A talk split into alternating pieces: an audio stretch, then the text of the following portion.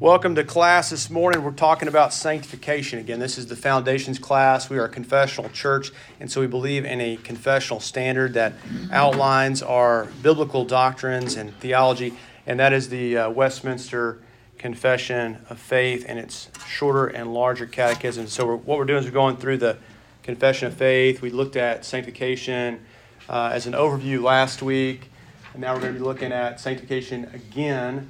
We talked about several facets of it, but we mainly focused on the first section on your handout.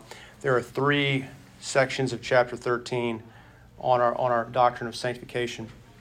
This morning, I'd like to begin by reading in Luke 18:9-14, and we'll read there and jump off and praying from there and on into the discussion. So let's read this together, Luke 18:9-14, if you want to follow along. It says, "And he, Jesus, also told this parable to some who trusted in themselves that they were righteous and treated others with contempt. 2 men went up into the temple to pray, one a Pharisee and the other a tax collector. The Pharisee, standing by himself, prayed thus, 'God, I thank you that I'm not like other men, extortioners, unjust, adulterers, or even like this tax collector. I fast twice a week. I give tithes of all that I get. But the tax collector, standing far off, would not even lift up his eyes to heaven, but beat his breast, saying, God, be merciful to me, a sinner. I tell you, this man went down to his house justified rather than the other. For everyone who exalts himself will be humbled, but the one who humbles himself will be exalted.'" Let's pray. Our Heavenly Father, we ask that this morning you would guide us and direct us, enlarge our hearts, enlarge our minds, that we might behold wonderful things in your word together. We ask that this morning you would expand our sanctification and our ministry for your sake, for your glory, for the name of Jesus we pray. In his name, amen. All right, so as we continue on, let's consider that sanctification, as the second section of the 13th chapter says, is throughout the whole man. Just to recap, can someone explain to me what sanctification is in brief words?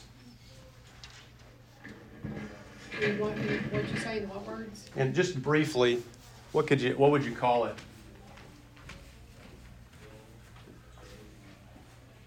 A regeneration.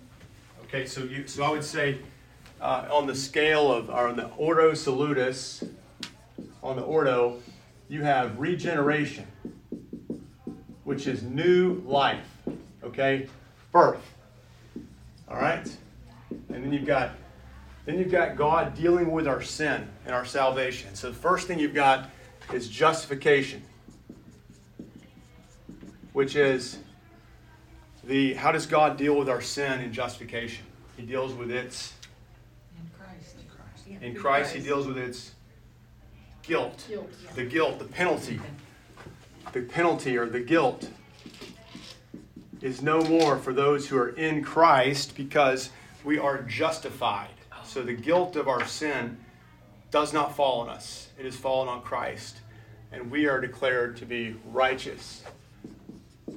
So the penalty and the guilt is taken care of. What about adoption? That was the next thing. So this was chapter 11, chapter 12. This was chapter 10, really, with effectual calling. And so what about adoption? What do we get there?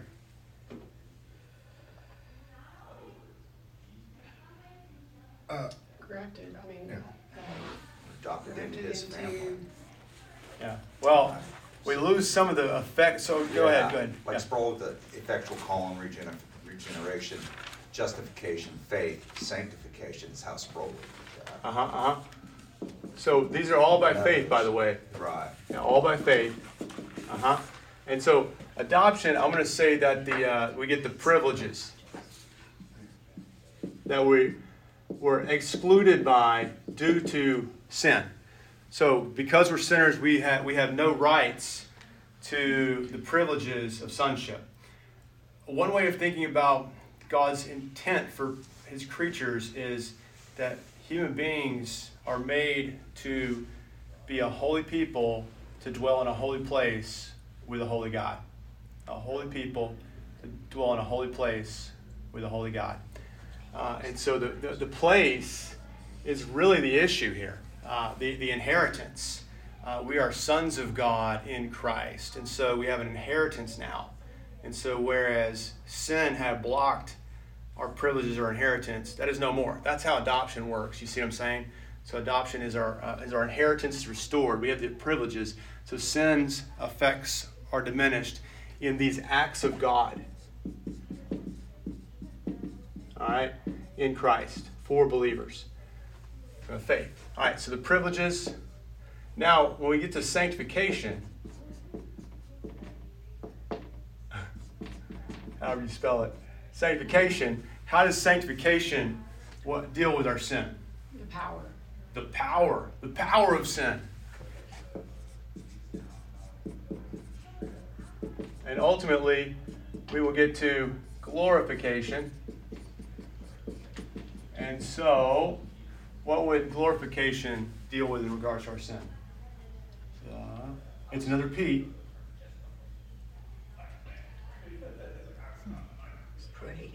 Praise? No, close.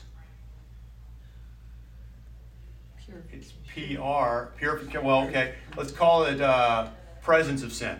Okay, we'll call it presence of sin. Now, just, but purity is a good one as well, and we will praise Him in. Lord, is that how you spell presence? I don't even. Sometimes we don't ever write things down. Close enough. It doesn't even look right. I don't know. Present. Presence of sin. All right. I never write things down like that, so who knows if that's how you spell it anymore. But okay. So we got four P's. We got penalty, privileges, power, and presence. Which one do we participate in? Last week we decided that there's different views of sanctification and how it all works. One is that God does it all, which is right. One is that human beings do it all, which is right. They're both right, which is the problem, is they both can't be right. I mean, they can't be right because they're contradictory, right? If God does it all and we do it all, how can those both be right? Well, the key is that God does it all and we do it all because He's doing it all. So that's the thing, is that it's not half and half or 50-50 or 99-1%. It's we're 100% involved in it, as God's 100% involved in it. That's how sanctification works. Sanctification is a work of God's grace by faith that we receive. So we do it by faith, but it's by God's grace. It's by God's work of grace. Work, golly, this is bad writing. Work of grace. All right, so now I want to talk about this. In the second section, we'll talk about glorification another day. Sanctification is throughout the whole man. All right.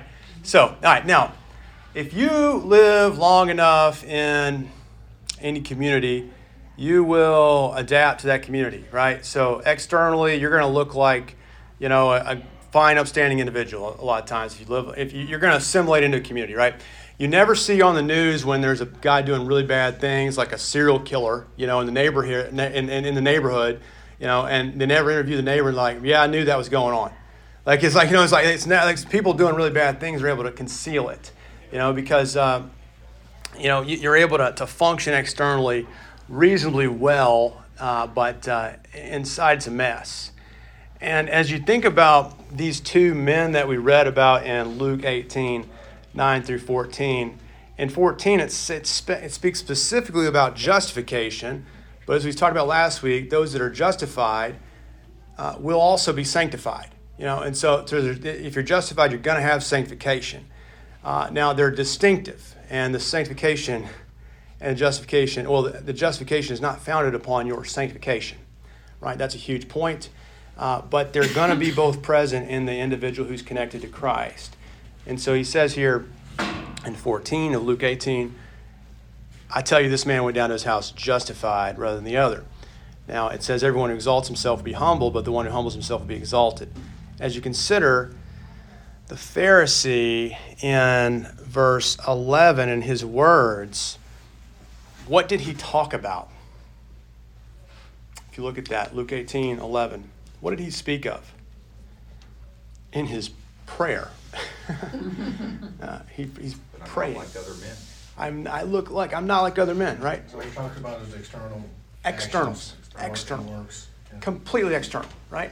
Now, what we're talking about in sanctification is something we can't do. We can't fake it. We can't make it look. We can't do it ourselves, because it says that this, in section 2, this sanctification is throughout in the whole man, which includes your desires, how you think, what you want. And this guy, the Pharisee, wants approval. He gets what he wants. Like he it's like, in the Sermon on the Mount, Jesus says, hey, if you pray before men and a heap of words, you get what you're going for, which is people notice you. You get your award. You demonstrate you're worthy of their approval. And so here he says, I fast twice a week. I give tithes of all I get. It's completely external.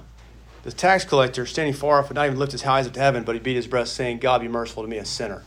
His intention is not on his outward works, but he has confessed that he is deep down a sinner. He understands his depravity. And that's a big point to think about, the whole man. It says this sanctification in 2 is throughout the whole man, yet imperfect in this life, there abideth still some remnants of corruption in every part. Now, so we believe in total sanctification, right? If you look at the first clause there, sanctification is throughout the whole man, total. Every capacity that you have, every faculty of you is going to be sanctified. And it is sanctified in principle. It's holy. Now, look at this, but it says it's yet imperfect in this life. And there abideth still some remnants of corruption in every part. So in every part, there's still corruption. Still it's sanctified, but at every part, there's corruption. Whence arises a continual and irreconcilable war, the flesh lusting against the spirit and the spirit against the flesh. All right? So here's the way that we think of sanctification. I originally saw this, somebody had drawn it for me, and then I discovered it. They'd gotten it from a J.I. Packer book called Rediscovering Holiness. And that's, if you want a source on this, that's where I saw it first. But you've got up here, God's holy standard.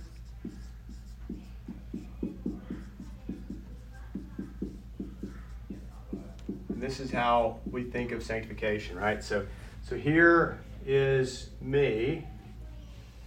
This is where I live, right? This is me.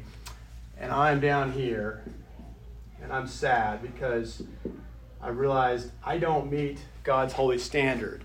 And now what do I need to do for that? I need to get the gospel. I need to get Christ. I need the cross. And so I need cross to meet the holy standard and to reconcile me with God through his work. Okay, that's how I enter into a relationship with God, is through the cross and the faith in the cross, right? So I enter into work of into my relationship with God through the cross. Then we think of sanctification as, over my time, I kind of have this, uneven journey upwards toward the holy standard. So I come up, and then I start sinning again. I kind of veer down. I'm up and down and up and down and up and down, up and down, up and down. I'm gonna get really good over here. This is where Pharisee man thought he was. Okay, this is where he thought he was. All right, externally, his behavior looks pretty good compared to his community. I mean, compared to other people around him, externally, he looked pretty good. I mean, so he viewed himself as very close to the standard, right? Very close. Thank God I'm not like that man over there, the tax collector. Now, you see this. Is that when he goes, up through life, there are peaks and valleys, but we're in general moving closer in our understanding of our righteousness the further we go along in this model. And I think that's the way most of us think about sanctification, is that we just sort of, we're getting better. We think better of ourselves the longer we go, because we learn how to play the game. And how to look righteous, because we have been in the community long enough, we get it, and people think we're good. And that kind of reinforces our view here that we're something else. Okay, now let's think about this, and let's I'm going to go ahead and take out this top one here. That's good stuff there, though. If you didn't, Justin, I got a question. Yes, sir. On the kind of 100 and God's participation or participation. Yeah. See if I can ask this question the way I'm thinking. I'm wanting to ask this question. Uh-huh. So, would we say that we, I don't know this answer, but it's kind of a rhetorical question. Yeah. Would we say that we can be sanctified without God's help, without God's work? We would never say that. Right. Yeah. Can God sanctify us without our help? He can, but he ordinarily uses people, like ordinary things, like our effort. You know, so that's the thing, is that he normally uses our effort, but there's a sense in which, yeah, we're sanctified when we come to Christ. And there's a he declares you sanctified. You're holy. You're different because his Spirit's at work in you.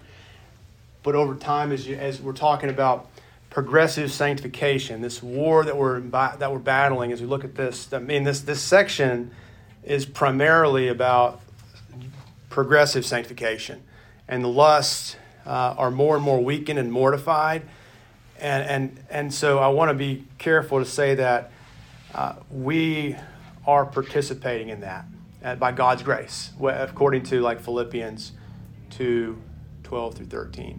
Work out your salvation with fear and trembling, for it's God at work in you both to will and to do that which is pleasing to him.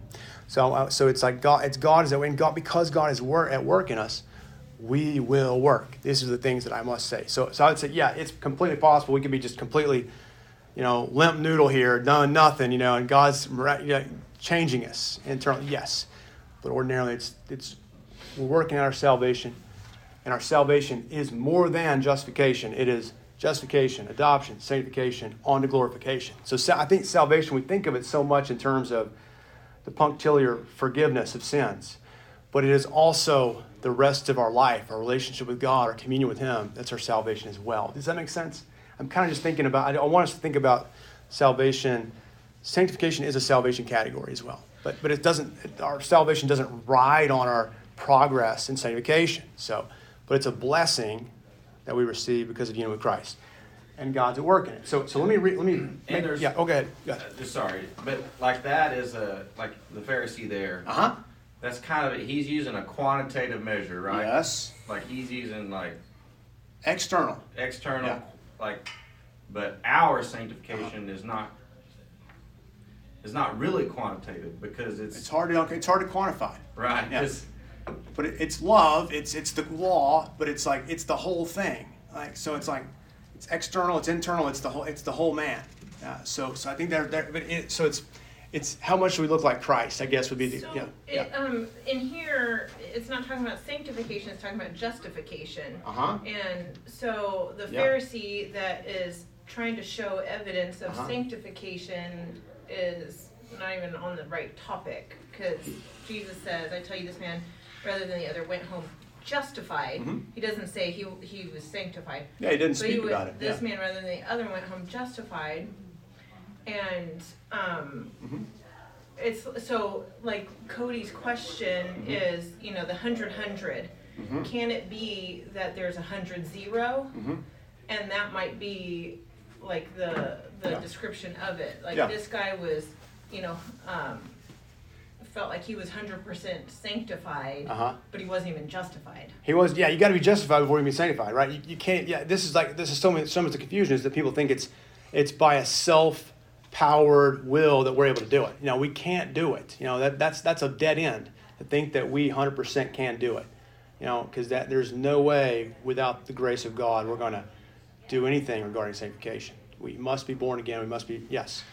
And sometimes we just get caught up into the semantics, the minutia of something, rather than just kind of put it on a different level. We are actively participating in our sanctification or justification. We're working in tandem. Well, not in justification. In sanctification, we are. That's the difference. And right. So therefore, we, you know, as human beings, we're always, you know, notches on our, oh, I'm good, I did this, I did that. You know, we're always trying to figure out if we're doing good in God's eyes, but we're looking at it through our eyes. Yes. So maybe stop. We got to change that. Dwelling on that and just dwell on, okay, what does Christ say to do? Yeah. Let's just do that, and let's put, don't worry about the other stuff. Yeah, let me see if this will help. Okay, so I want to show you this illustration. So this is the first way we think sanctification works. This is wrong. Okay, this is it. This is not right. Okay, here's the other way. This is the Pharisee guy. How do you think the tax collector guy, what's his chart look like? He's off the chart. He's in our eyes. Yeah, he's he's made. You mean the guy that said, God, I'm not worthy? Well, he sees his sin. I mean, he feels the weight of his sin. I would argue that the further you go along in Christ, the more you feel the bad. Further you're going to realize, I need Christ. Yep. I think that's what he was saying. God, have mercy on me. Exactly. I need somebody else besides myself. Exactly. Yeah, I'm not even good enough to meet a human standard. Exactly. So this guy is going to see Jesus less.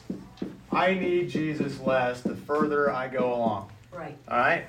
And this guy is going to see Jesus. I need him more and more and more because I thought I was a sinner back here, but man, I'm really a sinner when I get to here. I understand I'm really a sinner now. So Paul would say in one of his last books, 1 Timothy 2, 1 Timothy 1, it's 1:15, this is a trustworthy saying that Christ Jesus died to save sinners, of whom I am the chief, or the worst, the foremost, right? So I'm the worst sinner. And that's towards the end of Paul's life in the 60s, right? He's been, walking with Christ for 30 some odd years now, and he's at the end of his life saying, I'm the worst sinner. Okay, now I think that's instructive to us, to think that Paul didn't become like his Phariseeism that he grew up in. He didn't model that. He modeled more of the tax collector's prayer, which is, God be merciful to me, a great big sinner. So, question. So, of the tax collector that's further down, seeing Christ more, how is he actually more holy as he progresses through his sanctification? Because he sees Christ more, he sees the cross need more, and he develops a heart for God and a heart for people. So the heart is getting choked out, and it's being replaced by self in the Pharisee, but the heart is continually growing for God, because the worship is growing, right? The heart. Those are hearts, if you don't know. But not necessarily the external things. Not always. Yeah, you can't always see it. You can't. It's like, and so you may think, you may be totally discouraged in your sanctification because you're like, I don't feel like I'm making any progress. And actually, that might be the most healthy thing you could say. I don't feel like I'm making. I do what I don't want to do, and I don't do the thing I want to do. I don't feel like I'm good enough. I don't feel like I'm righteous. I don't feel like I'm a holy man, because if I understand what the standard is, there's no way I'm close. That's why I need Christ. I mean, so the situation is, you may be in your worst feelings about, man, this is taking too long. I'm not holy enough. Sanctification's hard. And that's exactly where you want to be. You don't want to be in, man, this is easy. I got this. I'm glad I'm not like those guys who can't get it together. That's exactly the guy who's sanctified. So the J.I. Packer quote is, true Christian growth is growth downward. And that's what this illustrates. Downward in self-reliance, downward in self-acclaim, downward in self-praise and self-reliance, and all these things. The self is crucified, right? The old man is crucified, and we're able to rise as a new man. This is that we're putting to death the old man and rising in to the new man. The whole man is being renewed after the image of Christ. I would say that I don't think we have the ability to do that, like what you just said. Like, you're going to rise in the new man. Like, I don't think I have the ability to do that. Mm-hmm. But by faith, the Spirit is working in me. Yeah, and that's the issue, is by faith, right? If by faith, it's not by me, you know? So it's like I'm trusting in God. I'm calling out to Him. I hate the sin. I hate the evil. And that's what, I mean, the heart, his faith is mm-hmm. is continually growing the tax collector here. Because yep. he's seeing more and more his need. Just, I think this will help us. Sanctification is by faith also. Uh-huh. Because we know justification is by faith, but sanctification is by faith also. Faith in what? Faith in who? Christ. Christ. You know, it's like, it's not like we leave Christ behind with adoption and justification, and that's in Christ, but sanctification's all us, which is an illustration of what we talked about last week, right? So you got to get to this to understand that. So this is what we're saying, is that we have to understand we never leave faith behind and do this on our own. Right? That's what this is. That's the chapter that we just went through, is uh-huh. that we have to have the gospel. Yeah. One and faith. Yeah. Right. And then where do we get those? Where so why would you ever leave behind the gospel of Jesus Christ? I have that first. Yeah. Why would you ever leave behind faith? This is the whole point. Uh-huh. You know, are we as we're not justified by works, neither are we sanctified by works alone. But we're not. It's faith alone, and the works come by faith. You know, the works do come. That's what we said. Sanctification and justification are never. You know, you don't just have justification and not have sanctification. It's going to come with it because you're connected to Christ by faith. It's going to happen. Also, to the Scripture. Constantly lets us know we mm-hmm. will not be sanctified in this life. Mm-hmm. Mm-hmm. That's the, you know, you become acutely aware of that as your faith grows. Glorification. You know, and that's the good news, is that it's going to happen. The presence of sin will be no more, but now we still have a presence of sin. And so that, like, the Pharisee thinks, well, I'm glad I'm not a sinner anymore at this guy. And so that when we start to think we're not a sinner, then we don't live by faith. We live according to our own strength and works, and that's not sanctified at all. That's another standard. You know, it's a false view of where we fit on the standard. So as you think about this, I want to ask a question. Unless you have more questions, I love this. I just have one comments. So when you read the Westminster Confession, what is sanctification? Uh-huh. It's on here, right? It's on the back. Yes. Okay.